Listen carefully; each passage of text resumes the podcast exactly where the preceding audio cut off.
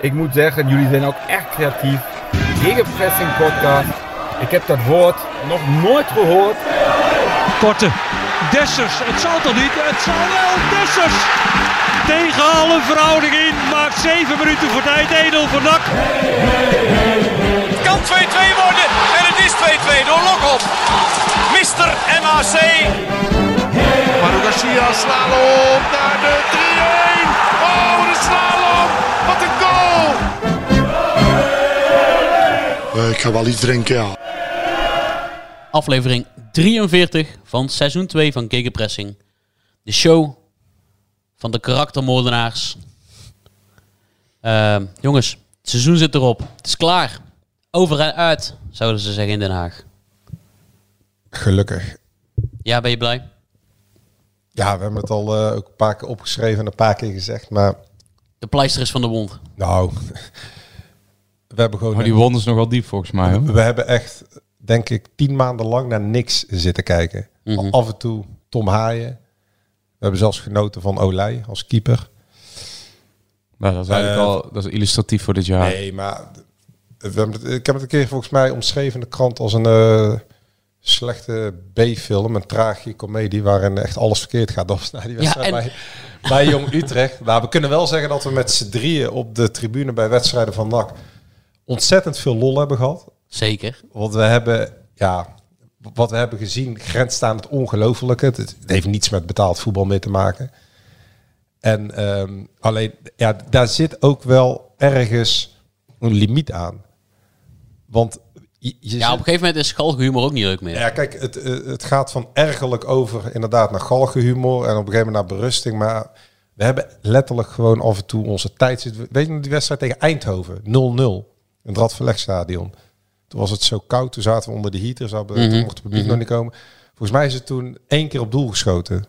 Door beide ploegen, de hele wedstrijd. Dus naar dat soort wedstrijden zit je dan te kijken. Jonge Utrecht als mooiste, dat we zelfs nog in de regen op de perstribune zaten. Nou ja, ik denk dat voor iedereen die iets met NAC heeft of met NAC begaan is, blij is dat het seizoen erop zit. Want ja, het leek nergens op. Nee. En dat in een seizoen wat... overschaduwd is door randzaken, door privé kwesties, door spelers die tussentijds vertrekken. Maar bovenal door de overname die eigenlijk door iedere sporter als veel belangrijker wordt ervaren dan later wedstrijden. We hebben een update. Echt waar, een update? Dat schijnt in één keer in de mode te zijn. Okay. Een update. Komen we later op terug. Update met komen we zo op terug. Een update over een update. We hebben strak draaien. Nee, we hebben wel wat te vertellen erover, over die overname. Straks. Kan maar beter snel beginnen, die overname. In aanloop naar John, toch? Ja. Maar Joost, hoe heb jij het thuis die wedstrijd beleefd? De return in Den Haag. Had jij het gevoel... NAC gaat het wel eens kunnen redden? Ja, zeker weten. Ja, absoluut. Wel, toch? Ja, maar ik vind, want ik vind nu achteraf is het zo makkelijk om te zeggen van... het is klaar en...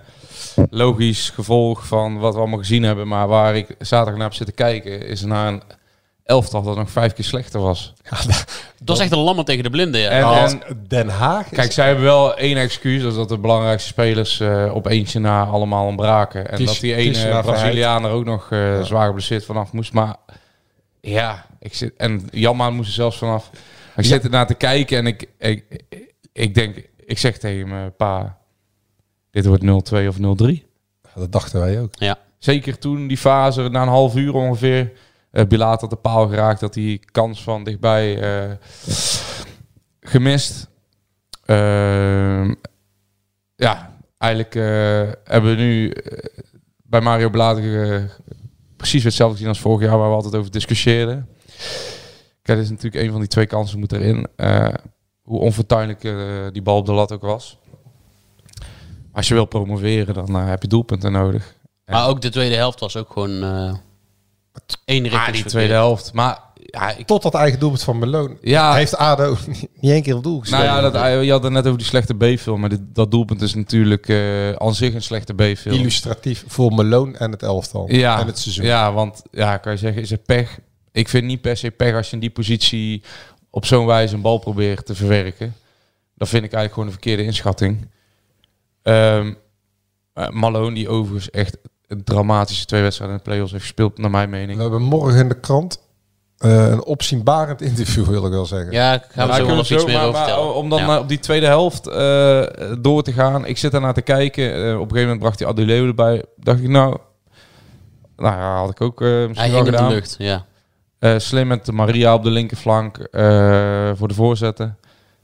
Maar dan zit je te kijken. Het is gewoon bijna...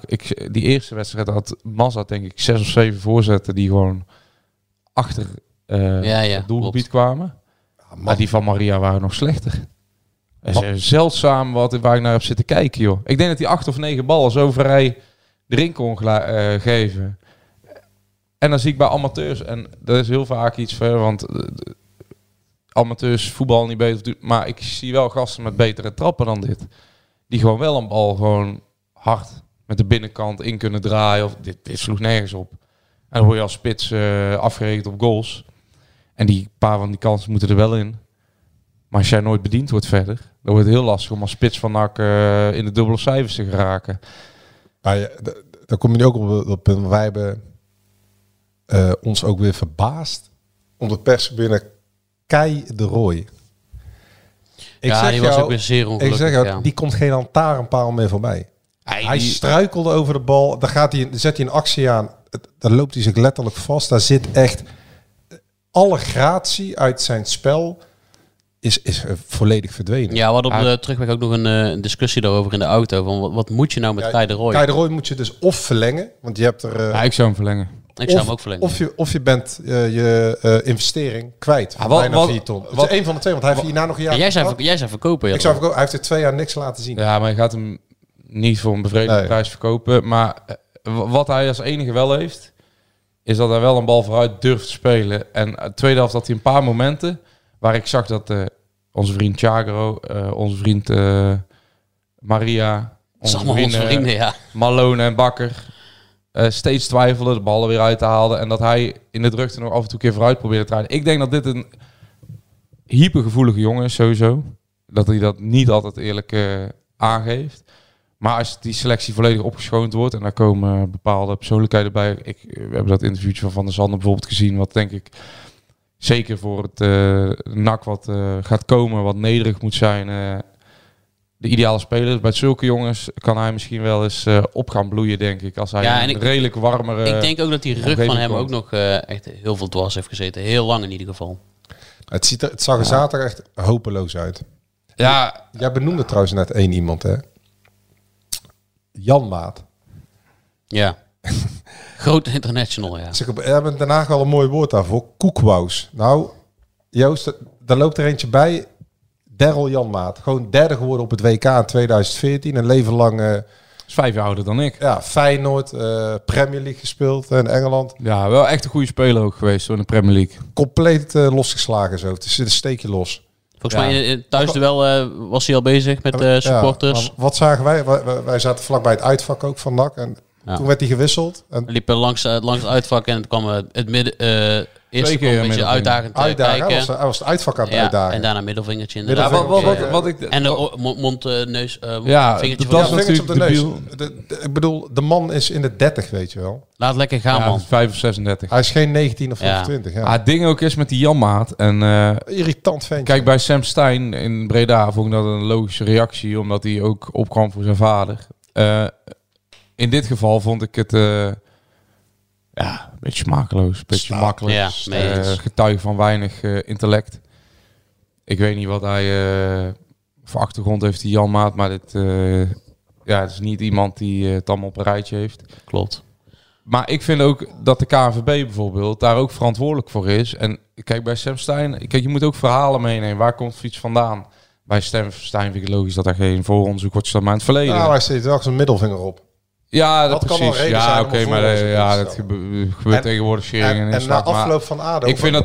Hij zei niet dat het nu zaterdag ook weer bij Krij zei hij niet dat hij de spijt van. Ja, maar ik vind met de hele historie dat vind ik het goed dat de KNVB daar een beetje coulant mee is. Ja, maar bij zo'n Janmaat vind ik het echt krankzinnig dat daar gewoon niks aan wordt gedaan. Ja, gewoon 2-3 keer hè, in 2 wedstrijden. Omdat in het verleden ook gewoon voorwaardelijke schorsingen daarvoor zo uit zijn gedeeld. Voor onder andere Jon Ron Jans, Louis Suarez.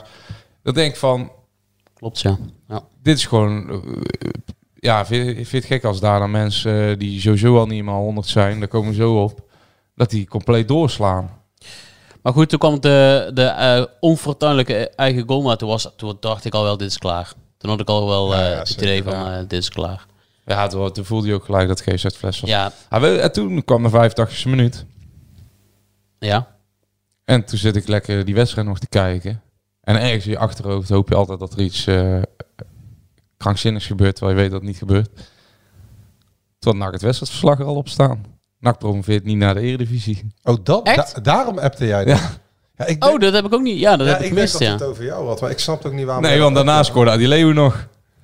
Ja, oké. Ja. Ik vond het wel een beetje gek. Mij, toch? Bansouzi, sorry. Ja, ja, excuus. Ja. Ja, nee, dat heb ik... Ja, nu begrijp ik jouw appje pas. Ja, ja.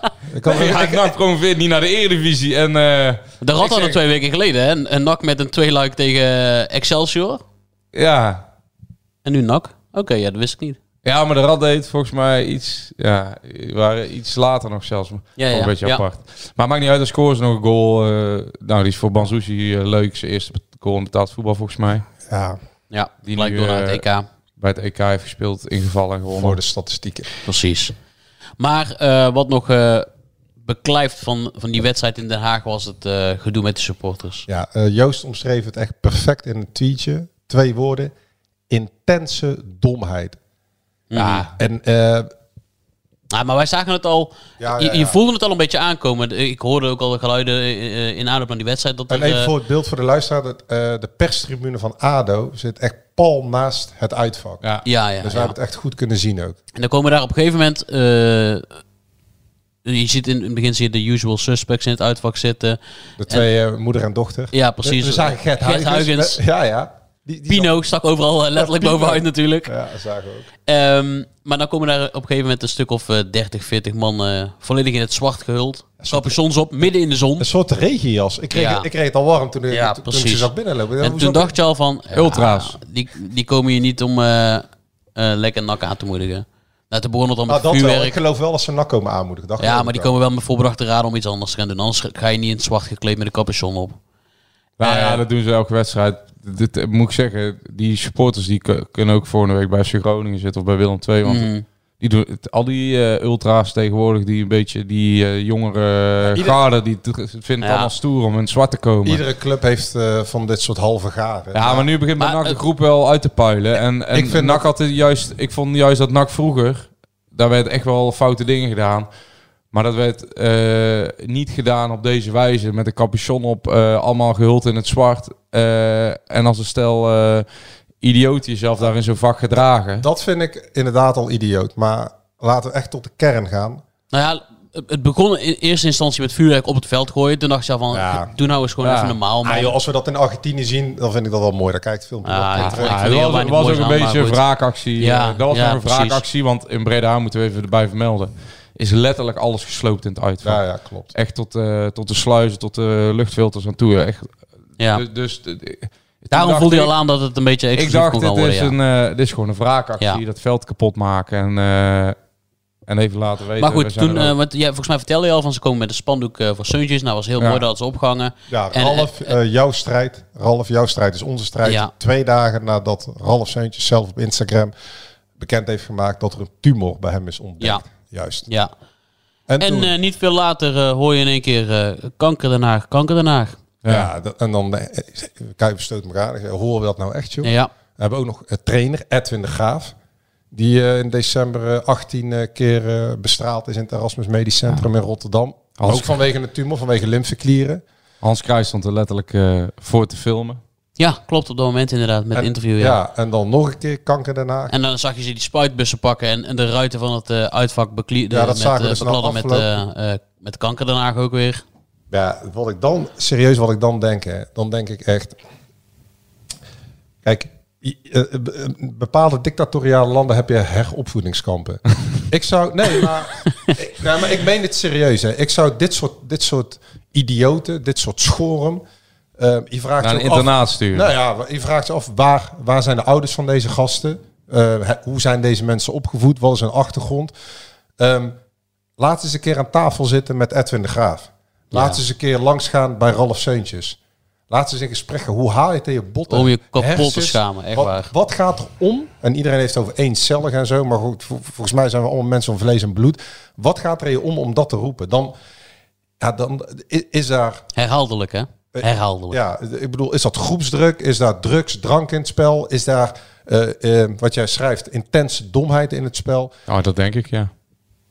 En dan, ik krijg dat ook heel vaak, zichtsbedekkende bivakmutsen. En sommigen, omdat ze dan vuurwerk afsteken met zo'n Spiderman, geelachtige voorzien. Ja. Nou, op Instagram allerlei NAC-supporters. Ja, dat is een reden, dat foto's. Vuurwerk. Ja, oké. Maar dat doen ze ook gewoon bij thuis. Ik heb van mensen die in het uitvak zaten ook foto's doorgestuurd gekregen. En dan zie je gewoon die kopies, weet je wel. Dan zie je gewoon wie dat zijn. Hier, dit soort gasten zijn dat dan. Ik kan niet zien. Hier, daar rechts onderin, met zijn zonnebril op zijn hoofd.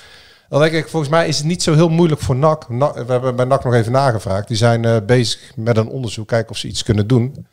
Zondag wisten ze niet wat ze konden doen. Vandaag zijn moet zeggen, het zijn allemaal jonge gasten ook. Hè? Ja, maar die jonge gasten... Die moeten ze één voor één in een nekvel pakken. En die moeten ze eens naar zo'n... laten we eerst beginnen met een stadionverbod sowieso. Nou ja, laten we daar eens mee beginnen. En dan kunnen ze zeggen, stop stadionverboden. Maar bij dit soort idiote dingen... En dan moeten ze ook niet zeggen van... het waren eenlingen. Nee, ze kwamen daar samen gekleed. Samen aan groep. Ze gaan allemaal samen op de foto. Kijk, ons is de mooie groep uithangen. Ze zingen allemaal mee. En ik zou gewoon die hele... Dit is makkelijk te traceren voor NAC. Ik zou serieus met zo'n jongens in gesprek willen gaan... of hier in de podcast willen hebben... en hem echt oprecht de vraag voorleggen... 2 dagen nadat een geliefde jongen... ook nog eens een Bredaasje... zijn achtergrond maakt trouwens niet uit... maar gewoon de topscorer van... Wie zijn naam ze later nog scanderen. Ja. Waarom ze kanker en aangroepen... maar ook nog de moeite nemen... om in een van de toiletten... want voor mij zijn er ook een stuk of 4, 5 toiletten gesloopt... in dat uitvak. In een van de toiletten... met koeienletters, met graffiti... kanker Den Haag te schrijven... Wat bezielt je omdat... Ja, precies. Nou ja, ik vind sowieso die vernieling hetzelfde. Waarom zou je die wc's kapot maken? Ja, maar dit is natuurlijk extra, dit is toch extra pijnlijk. Ja, kijk, vernieling kun je nog herstellen. Maar hier gaat het over... Hier betreft het een dodelijke ziekte... waardoor de trainer al getroffen is. En je topscorer wel. Mensen die ook nog midden in de samenleving is. Ja, daar helemaal mee eens. Ik moet wel zeggen, ik vind die vernielingen net zo dom eigenlijk. Hoor. Maar stadionverbod, 5 jaar. We zaten met... Taak voorbij en laat ze maar... Laten we gewoon wel even duidelijk zijn. We hebben nu over een groep. Kunnen we best zeggen, denk ik. De groot deel van Front 76 is dat. Ja. Of een deel. Want ook binnen Front is daar volgens mij met afschuw gereageerd. Op een ander deel van dat Front. Volgens mij is vooral de jongere aanwas die zich zo heeft gedragen. Dus daar gaan ook jongens uit weglopen. Terwijl... Dat was net een nieuwe groep die wel goed bezig was. Die oudere garde van Front hadden toch op een bepaalde manier een stukje rauwheid aan het stadion teruggebracht. Nou ja, die gaat hun handen er nou ook weer van aftrekken. Vanuit de locals gaan volgens mij mensen al weg. Clubraad. Dus ja, mensen moeten ook beseffen dat al dat Neandertalen gedrag ook ten koste gaat van de toekomst van een club. En... van de wijze waarop die club altijd is beleefd. Omdat mensen er ook gewoon klaar mee zijn. Met de manier hoe anderen... die zich vaak in hun vrije tijd niet dermate hard inzetten... voor de club op vrijwillige basis. Zij verpesten het gewoon eigenlijk. Ja, want even duidelijk, het is echt een heel klein deel. Ik denk dat een man of 30, 40 was in de uitvak. Ja, precies. Dus ik noem maar Front, maar moet wel bijzeggen... Front is een grote groep geworden. Dat is niet zo dat daar alleen maar debielen bij zitten... Er zitten gewoon goede gasten bij die met normale banen... die zich gewoon in het dagelijks leven normaal gedragen. Ik snap ook niet. Bij die gasten, ik ben ervan overtuigd... wij allemaal kennen mensen in onze sociaal leven... of in onze familie die getroffen zijn door deze vreselijke ziekte. Nou, de club die zij aanmoedigen, de speler die zij toezingen... ook getroffen door die ziekte.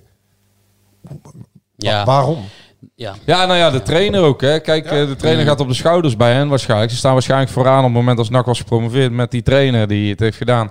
Kijk, dus dat maakt allemaal intens terug. Het is ook gewoon terecht eigenlijk dat wij nu zo lang op uitdiepen. Ik dacht het van tevoren van, wat moet je er nou eigenlijk over zeggen? Maar nu we het over hebben, denk ik ook wat is het voor volk? Want ik weet ook, in dat vak staan mensen die hun hele leven geven aan NAC bij wijze van spreken. Zeker. En iedereen kent ze. Geen vlieg kwaad doen. Nee, en die ook allemaal niet de lievertjes zijn geweest vroeger. Maar die wel altijd in hun vrije tijd in de toren staan of ergens anders staan. Of naar langs het trainingsveld lopen. Of bij de jeugdopleiding langskomen. En dat zijn gewoon nette mensen die niemand zullen bedreigen. Die geen ziektes gooien. Die NAC op de normale manier steunen zoals NAC gesteund wordt te worden. Ja, en dat wil ik wel benoemd hebben, want anders gaan wij die mensen over in kamp spelen. Het is gewoon voor NAC heel duidelijk het gaat om, echt over dat hele kleine deel. Om die groep uit te pikken en om te zien wat daar allemaal gebeurt. Precies. En ik vind ook zelfs, kijk, wij volgend jaar krijgen bijvoorbeeld een derby terug. Ja, Willem II. En door dit soort types zou ik het volkomen logisch vinden als er geen publiek mee mag bijvoorbeeld. Want dat gaat ook weer uit de klauwen lopen. Ja. Er worden ook weer dingen gesleept. Nou ja, ik vind dat er serieus hier een maatschappelijke taak ook voor NAC ligt. Wij hebben ze kunnen zien op Instagram. Ja, NAC heeft de beelden zelfs. Supporters van NAC die in het uitvak hebben gezeten, hebben zelf ook wat research gedaan, hebben wat foto's op Twitter gezet. Ja, ja. Van, sommige van die gasten kun je met hun gezicht zien. NAC moet alle mogelijke moeite doen om deze mensen stadionverbod te geven. Te verbannen. En daar als club ook afstand van te nemen. En daar, dat kan hartstikke goed met alle camerabeelden in het ADO-stadion. En ook de sociale onderlinge controle. Want ik snap ook als je het uitvak staat dat je niks tegen die gasten zegt. Want dan krijg je natuurlijk tikken. Ik bedoel, zo werkt het ook natuurlijk. Maar NAC is hier alles aan gelegen. Dat zou ik je vertellen. Toevallig sprak ik twee mensen gisteren. En jij zegt, ik krijg toevallig tikken, daarom kom ik erop. Die thuiswedstrijd op de B-Side, waar op de B-Side hebben wij al wel eens een grap over gemaakt. Laatst een tweet opgelezen, hoe dat daar aan toe ging.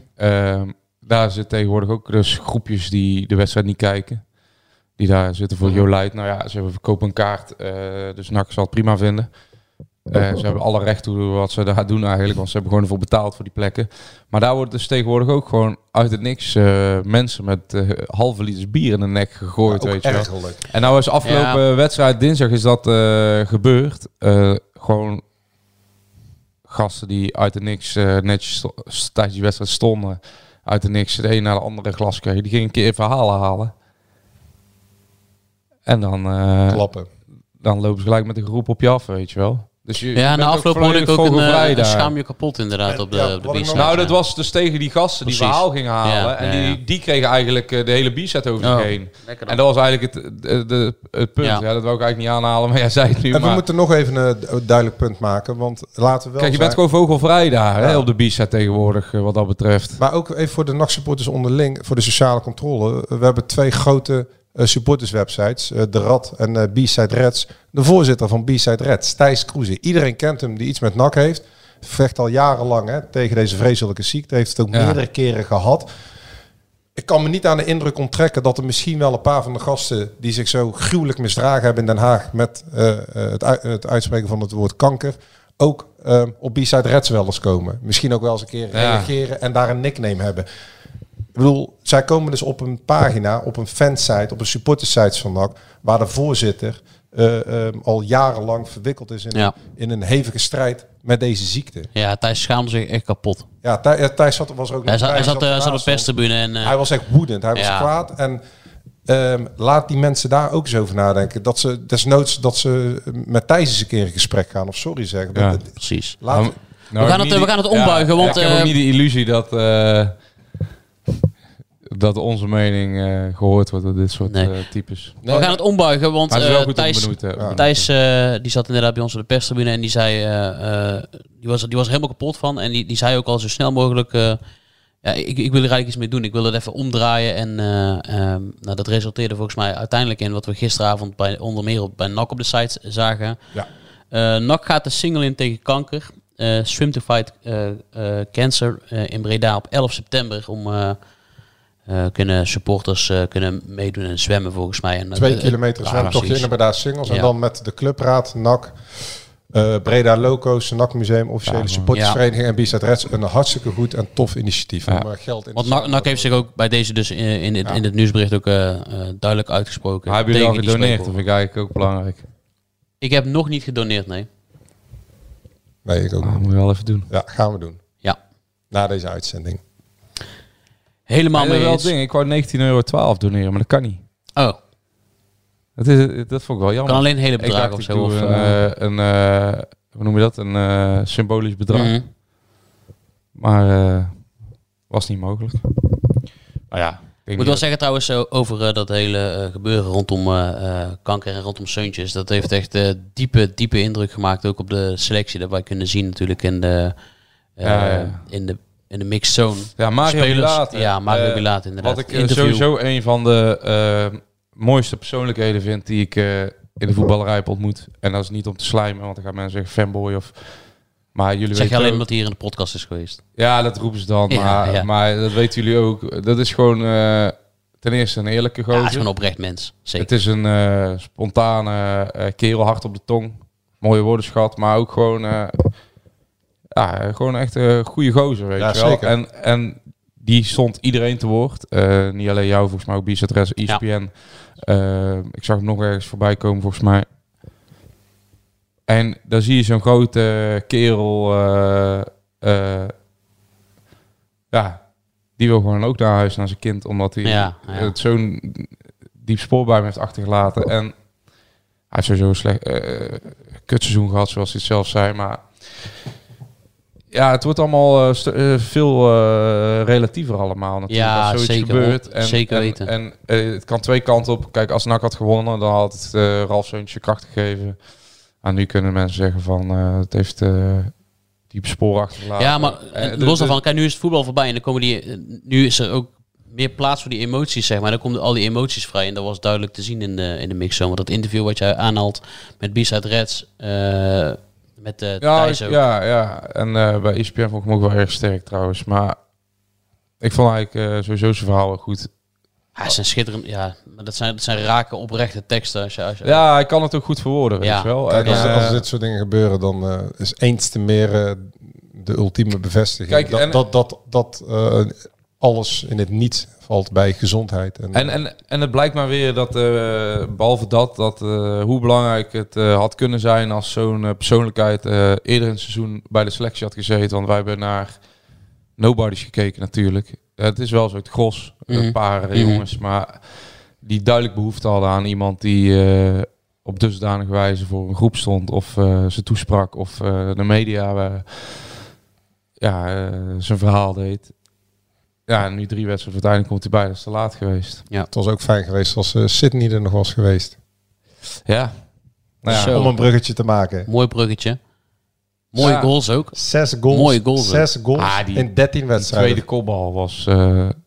de voorzet was goed. Heerlijk, maar hoe die in kwam lopen, invliegen. Dat is lekker hoor. Ja, goed. Je hoeft alleen maar een beetje... naar een speler te kijken om hem te kunnen ontleden. En toevallig kan Sydney één ding heel goed. En dat is golen maken. Ja, niet onbelangrijk voor een ploeg die bij zijn aankomst een beetje tegen degradatie aan het strijden was. Het belangrijkste onderdeel uit het voetbal, toch? Doelpunten maken. Nou, dat kan Sydney... er loopt ook iemand rond die ze heel lekker aan kan geven daar. Zo, Tom Haaien. Waanzinnig. Ik moet het nog maar zien hoor, hoe dit kan doen in de Eredivisie. Werd er geroepen.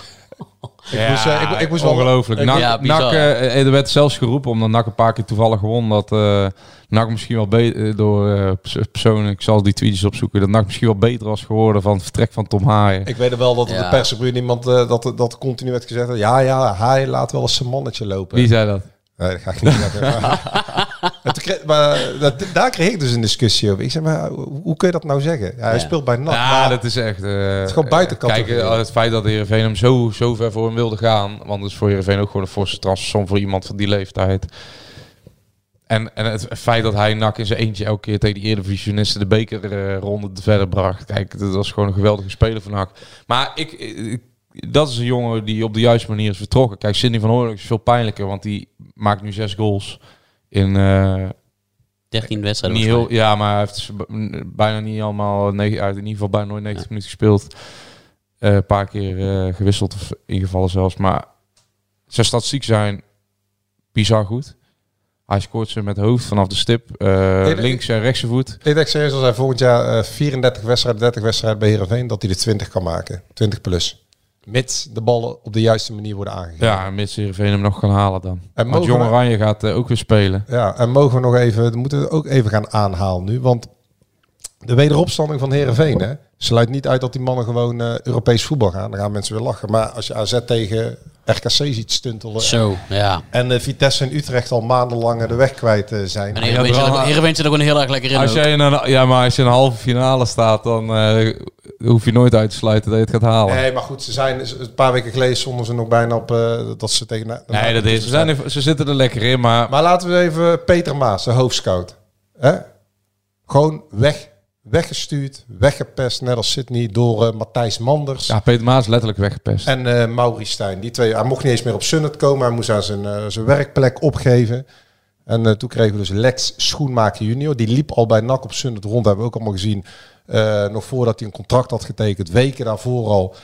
En die ging het even helemaal anders doen dan Peter Maas. Peter Maas is bij Heerenveen in de winterstop verantwoordelijk voor de komst van Tom Haaien. Die heeft dit bijna zelf doorgedrukt. Heeft zich persoonlijk sterk gemaakt voor Sydney van Hooijdonk. Heeft die jongen gescout. Die komt dus uit zijn scoutingslijstje. En Van Aken. Nee, en Tahiri. Joost van Aken ook, toch? Nee, ja. En Tahiri heeft hij ook binnengehaald. NAC zit dus met Lex Schoenmaker junior. Legend. Nee, maar goed, iedereen heeft natuurlijk ook... Nee, maar het is enorm pijnlijk, hè? Want jullie lachen daar... Ja, natuurlijk moet er ook wel. Ja, natuurlijk moet ik nou gaan huilen. Het hele seizoen is al naar de klop weer eraan. Nee, maar als je ziet... Als je begint over Lex Schoenmaker junior, dan denk ik van... Nou ja, dit is een beetje wel typerend dat die man nog bij NAC rondloopt. Heeft de afgelopen tijd ook misschien wat minder aandacht gekregen dan het gedoe met Sydney en zo. Maar deze man... Vakman had van NAC hele goede spelers. Hij was toen ook met Jordi Bruin bezig en dat soort gewoon Nederlandse gasten. Hij heeft toen Tom Haaien naar NAC gehaald. Vet, volgens mij. Ja, in eerste instantie al. Die is gewoon koud gesteld door Matthijs Manders en Maurice Steijn. Ja, vooral de wijze waarop, toch? Kijk, het feit dat ze niet met hem door wilden, kan. Ze negeerden hem, ze praten niet met hem. Ze zijn gewoon spelletjes gespeeld. Ze praten niet meer tegen hem. Matthijs Manders kwam op de werkvloer. Die zei... hadden we een artikel in de krant over Sydney van Hooijdonk. Jongen, die snappen er niks van. Sydney van Hooijdonk kan er helemaal niks van. Hij gaat nooit slagen in het betaalde voetbal. Letterlijke woorden van Matthijs Manders. Daar zijn zoveel nare dingen gebeurd vorig jaar. Daar zijn zulke strijdjes gevoerd over de rug van de club. Dat mensen uit de regio, zoals Peter Maas en Sydney van Hooijdonk, door de achterdeur zijn vertrokken. Ze spelen op een hoger niveau in Friesland. Ja. Ze doen het goed. Hij moet wel voorzichtig zijn met Sydney, vind ik. Omdat het een half jaar is. Beetje ook afhankelijk, ja, maar ook een beetje afhankelijk wat Bologna volgend jaar met hem van plan is. Ja, hij gaat in ieder geval de voorbereiding meedraaien. Maar... Ja, die zijn wel blij met die doelpuntjes, ja. Nou ja, en het feit, hij zat al een paar keer in de voorselectie van Jong Oranje. En Jong Oranje gaat na de play-offs proberen een ticket voor het EK veilig te stellen. En ik kan me voorstellen dat... Erwin van der Looij achter die Zirkzee en Bobby nog een pinch-hitter mee wil nemen. Die, hoe oud mag je zijn als je... hij zat het laatste keer elke keer bij de voorselectie. Ja, maar hij is 22 geworden in februari volgens mij. Hè? Ik weet niet of... volgens mij is het laatste jaar. Van Hekken mag er ook nog bij namelijk. Die zat er ook bij. Bij Jong Oranje loopt er nog iemand rond. Bart Verbrugge. Ook onder Steijn en Manders. Want ze wilden hem niet beloven dat hij tweede keeper zou worden. Want meneer Steijn had geen vertrouwen in... Dat hebben we ook vaak verteld. Maar dat mag nog wel eens een keer gememoreerd worden. Had geen vertrouwen in Bart Verbrugge. Weten jullie dat nog? Want Bart Verbrugge wilde tweede keeper worden. Dat zat er niet in, hè? Ja. En toen lieten ze hem gaan voor 3 ton. Maar als we dat terugrekenen, zou dat niet gewoon de opleidingsvergoeding zijn die NAC destijds van Anderlecht heeft gekregen? In plaats van de transfersom. Zou zeker kunnen, ja. De schade die door deze twee mensen is aangericht. Ik vind bij Doelman wel altijd een beetje fragiele basis met een keeper die een echte jeugdkeeper van 18 jaar als tweede keeper aan het seizoen te beginnen. Maar goed, ze hadden Giel Kamer toen ook nog trouwens. Dus ze hadden ze kunnen laten concurreren. Hey, iemand die niet aankoop was van Peter Maas. Dion Malone.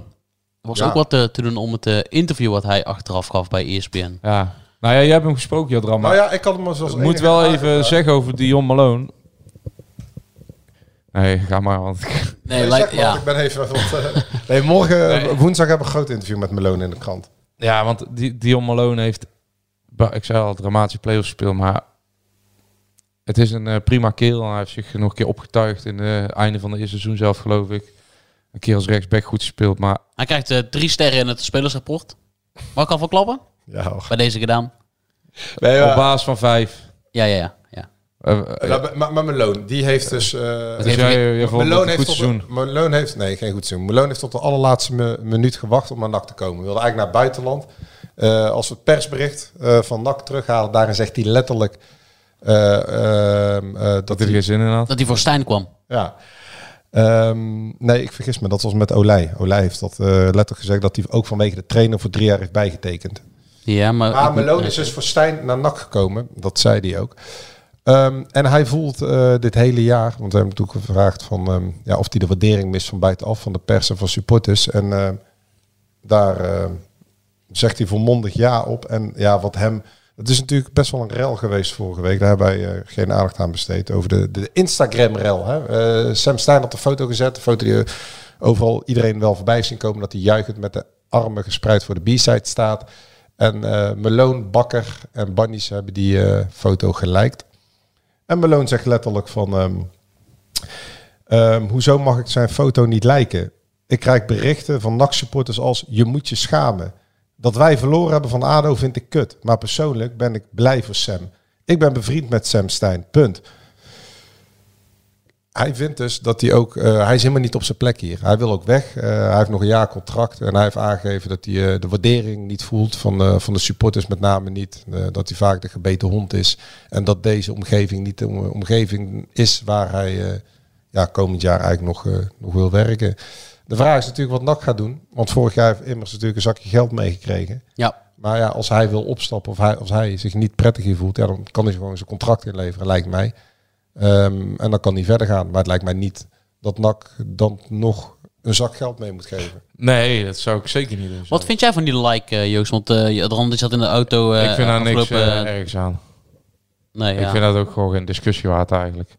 Dat is ook een beetje de wereld waarin we leven. En als je wint, dan mag het. En als je verliest, mag het niet. Ja, het is allemaal niet slim. Ik vind het.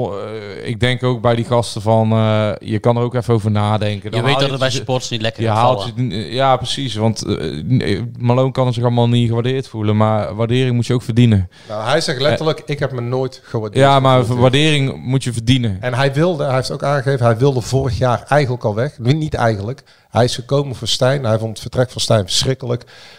Wat er nou allemaal is gebeurd. Hij noemt het seizoen als één grote totale chaos. Op alle vlakken. Binnen, buiten het veld. En hij heeft vorig jaar al aangegeven intern dat hij weg wil. Nou, toen moest hij blijven. En hij zegt, ik ga nu om de tafel. Hij heeft geen idee met wie hij om de tafel moet gaan zitten. Maar ja, hij wil gewoon dat contract gebonden worden. Ja, nou prima. Ik denk dat niemand in Breda er rouwig om is. En dat ligt aan hemzelf. Want als ik hoor, ik heb nooit waardering gehad... Wat niet helemaal waar is, want op het moment dat hij het verdiende, zoals bij Emmen, dan werd hij gelijk hij zegt dat hij groot gemaakt. Hij zegt dat hij heel vaak negatief is.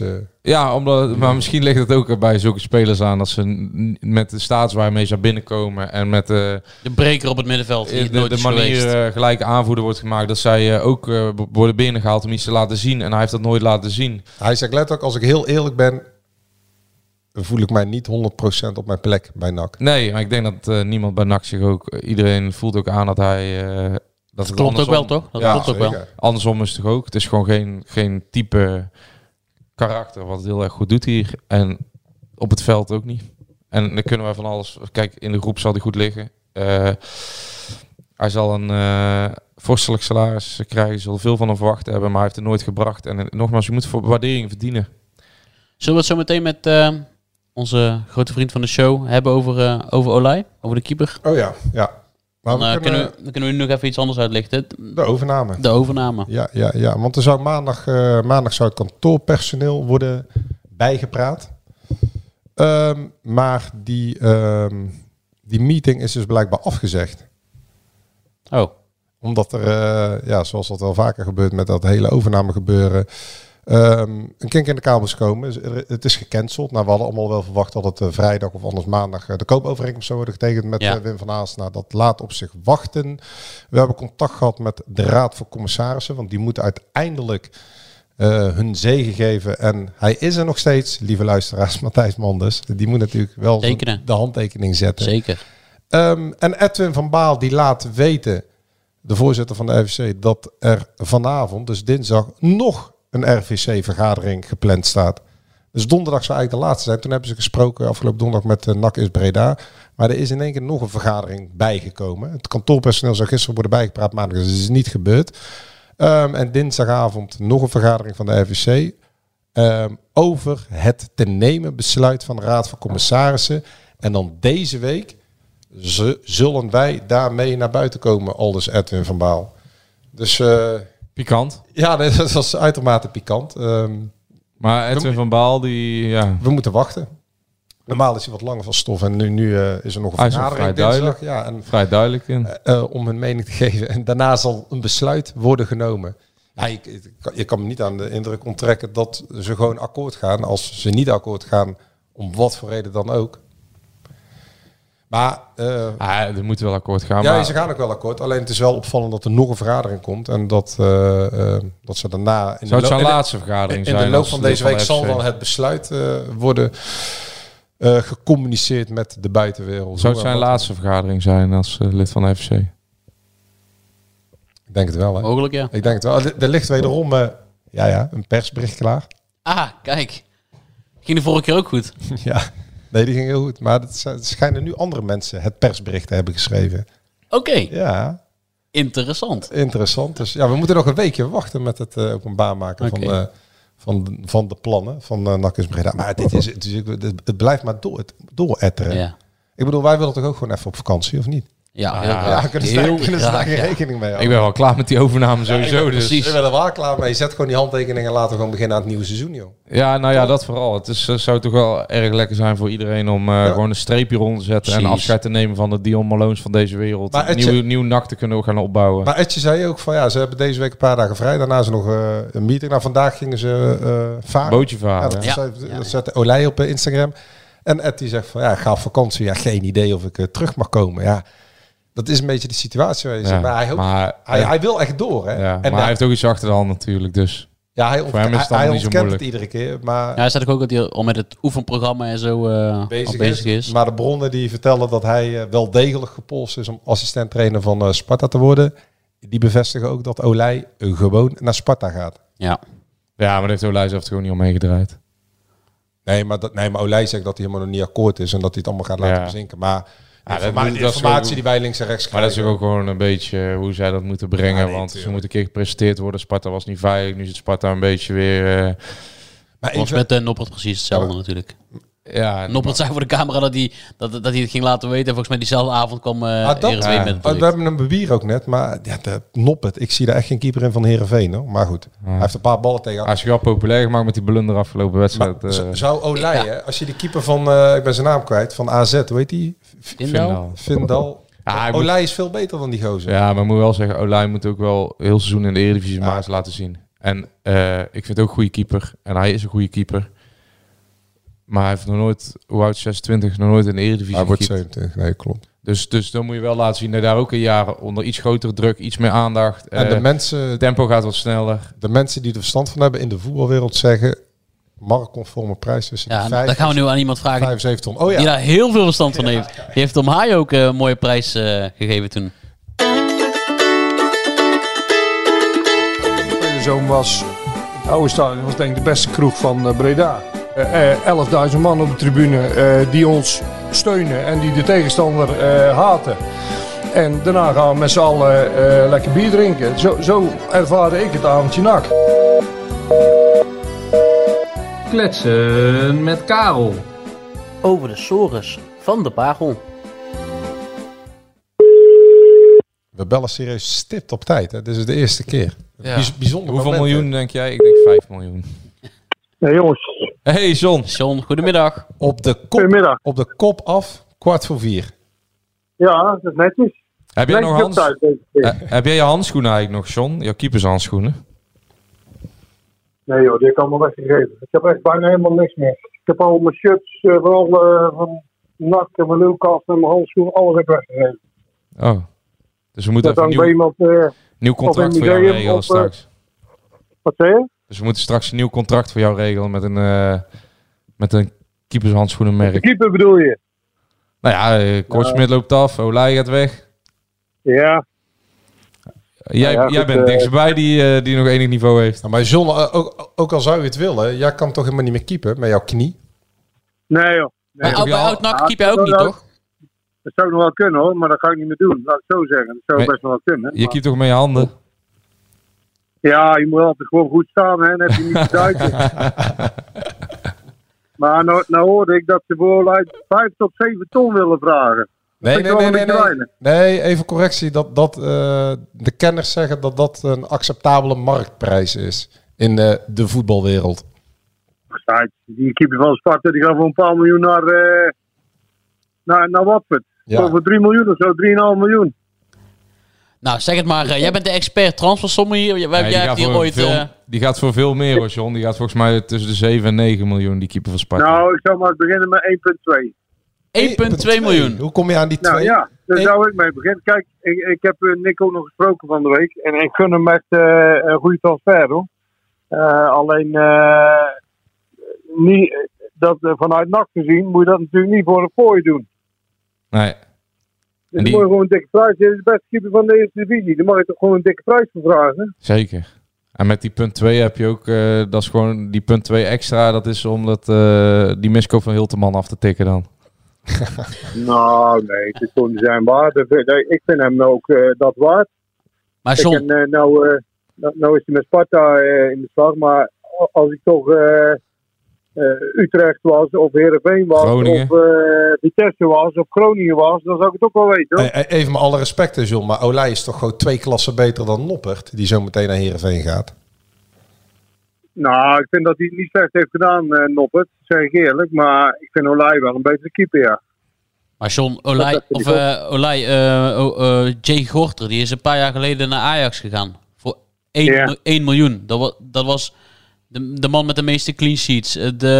Hij was heel jong. Hij had nog 3 jaar contract. Hij ging naar de kampioen. En dan zeg jij even 1,2 miljoen. Ja, wel. Ja, maar wel die prijs die ik vraag toen helemaal niet zo raar. Inflatie. Als ze dat krijgen voor Gorter, dan is die prijs die ik noem niet raar, want hij is de beste keeper van de eerste divisie. Dan mag je dat er toch voor vragen. Als je daar nog 1 miljoen voor krijgt, heeft goed gedaan. Ja. Ik zou maar eens beginnen met 1,2. Ik ben mee eens, John. John, dan hebben we wel natuurlijk een prangende vraag. Bij wie moet Sparta zich dan melden? Hoe gaan die onderhandelingen, denk jij dan? Ik denk gewoon nog bij technisch hart wat er nu zit. Die blijven gewoon de lopende zaken doen. Dus die zullen ook dat gaan regelen, denk ik. Ja, en dan komen we natuurlijk op het volgende punt uit. Want Olij heeft, sinds dat hij het contract heeft getekend bij NAC in december 2020... meerdere keren dat we dat aan hem gevraagd hebben, altijd gezegd dat er geen gelimiteerde transfersom in zijn nieuwe contract zat. Hij had een aflopend contract, dus... Op zich is het best opvallend dat je bij een club uit de eerste divisie met een aflopend contract, terwijl je goed in de markt ligt in de eredivisie, voor 3 jaar bijtekent zonder gelimiteerde transfersom. Ja. Zou daar dan ook niet een soort van mondelinge afspraak over zijn gemaakt destijds? Moeten wij misschien niet bang zijn dat Matthijs Manders in zijn huidige rol met Sparta voor een lager bedrag Olij wil laten gaan, omdat daar destijds afspraken zijn gemaakt en Olij herenigd wordt met Steijn bij Sparta. Ja, maar wat zou dat dan voor flauwekul zijn, joh? Ja, nee, ja, dan flauwekul. Dan gaan ze contract tekenen en zeggen van, nou luister, als er straks de club komt, wel voor 5 ton weg, hè? Ja, ja, dat is goed. Dat zijn toch gewoon amateuristische klotencontracten dan? Dat weet ik, maar... Dat moet... Maar vind je het niet opvallend dat iemand met een aflopend contract voor 3 jaar bijtekent zonder gelimiteerde transfersom, terwijl die naar de eredivisie kan? Nou ja, misschien vond hij dat hij nog niet uitgeleerd was, of vond hij het fijn om constant te spelen. Ja. En NAC is natuurlijk ook een goede club om te spelen. Ja, afgelopen jaar dan misschien wat minder, omdat er allerlei gedoe is geweest. Maar NAC is nog steeds een leuke club. Maar kijk, dan moet ook de club gewoon weer vanaf van al die mondelinge geneuzel. Je moet gewoon duidelijkheid keren. Als er niks in staat, dan mag je vragen wat je wilt. En die marktprijs die jullie net noemen, ja, ik vind dat niet de marktprijs. Maar wie heeft dat bepaald? Zijn zaakwaarnemer waarschijnlijk dat de marktprijs is. Nou, de marktprijs is voor mij minimaal 1,2 miljoen. Nou, dan noteren we dat sowieso. Dat komt in de kop te staan. De volgende vraag, John. De overname. En die kunnen we natuurlijk ook wel even in relatie zetten tot Nick Olij. Omdat we nog niet... Er is nog niet getekend en de club is nog niet overgenomen. Je zou ook kunnen zeggen, als de club is overgenomen, dat de nieuwe eigenaar... die bepaalt het lot van Olij dan. Ja, die bepaalt het lot van Olij. En daar zijn dus, die is dan niet meer aan afspraken gebonden die hij misschien wel met Manders heeft gemaakt destijds. Ja, maar ik vind dat alleen de afspraken die op papier zijn gemaakt, die moet je nakomen. Ja. Al het andere, nou, dat kun je zomaar verzinnen. Al het andere. Hoe staat het? Jij bent heel goed ingevoerd.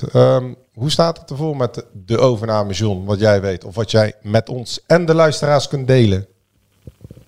Nou, gewoon hetzelfde. Het is gewoon allemaal in kan en kruik. Hè? Alleen de RVC die willen een bepaalde procedure volgen. En ja, dat kan gewoon wel snappen eigenlijk. Alleen ja, wel een beetje gas erop graag. Alleen er is verder niks aan de hand. Alleen het ligt bij dat de RVC die van de week hebben gezeten met een nieuw plan. En daar ook enthousiast over waren. Ook nog wat vragen over hebben gesteld. En daar ook goede antwoorden op hebben gehad. Ja, want... Dus het is gewoon een soort procedure die de RVC volgt. Waardoor het nog even iets langer duurt. Ja, want ik heb contact gehad met Edwin van Baal. En die liet vandaag per app weten dat ze vanavond, dinsdag, nog een RVC-vergadering hebben. En dat ze daarna in de loop van deze week hun besluit gaan communiceren. Ja, dat kan. Goed, ze mogen vergaderen wat ze willen, toch? Ja, maar en wat bedoel je dan? Dat gaat niet meer over de hoofdzaken. Hoor. Daar is iedereen mee eens en iedereen is daar akkoord mee. Dus, waar gaat het dan over? Nou ja, ik weet niet. Misschien nog lopende zaken afhandelen of zo. Hè. Kijk, volgens mij zijn ze van de week ook op het kantoor geweest om tekst en uitleg te geven. De bedoel ik de RBC, hè? Ja, ik begrijp dat niet is doorgegaan afgelopen maandag. Oké. Okay. Dus. Maar, dan heb ik dat verkeerd begrepen. Of ja, het is niet door. Ik heb het wel begrepen, maar het is niet door. Maar het duurt wel lang, hè? Ja, dat vind ik ook. Kijk, ik snap ook niet waarom er nou allemaal zo spannend moet worden gedaan. Want iedereen is er akkoord mee. Dan denk ik van klap erop en door. Ja. Maar goed, er zal de RVC zijn reden voor hebben. Maar goed, ik weet dat het gewoon doorgaat. Ja, in kan en kruiken, dat is in ieder geval hoopgevend. Komt er ook een persconferentie als die overname is gedaan? Dat heb je altijd, ik weet niet of wie het nog weet, van Maas Schouten bij... Oh ja, bij Vitesse. Die zei dat Vitesse de Champions League in zou gaan. Ja. Dat zei die gozer van... Schrik niet. Ja. Over 5 jaar speelt Vitesse in de Champions League. Dat zou ik wel mooi vinden. Dat zou ik mooi vinden als Karels gaat zitten en dat John dan vertelt, schrik niet. Af en toe Europees voetbal. Ja, af en toe Europees voetbal. Ja. We gaan weer naar Newcastle. Dan ben je echt helemaal gestoord. Ik dacht dat uitspraak. Ja, dat deed je van Roda toch ook? Ja, zeker. Ja, helemaal mee eens. Ja. Die Mexicaan, de La Vega.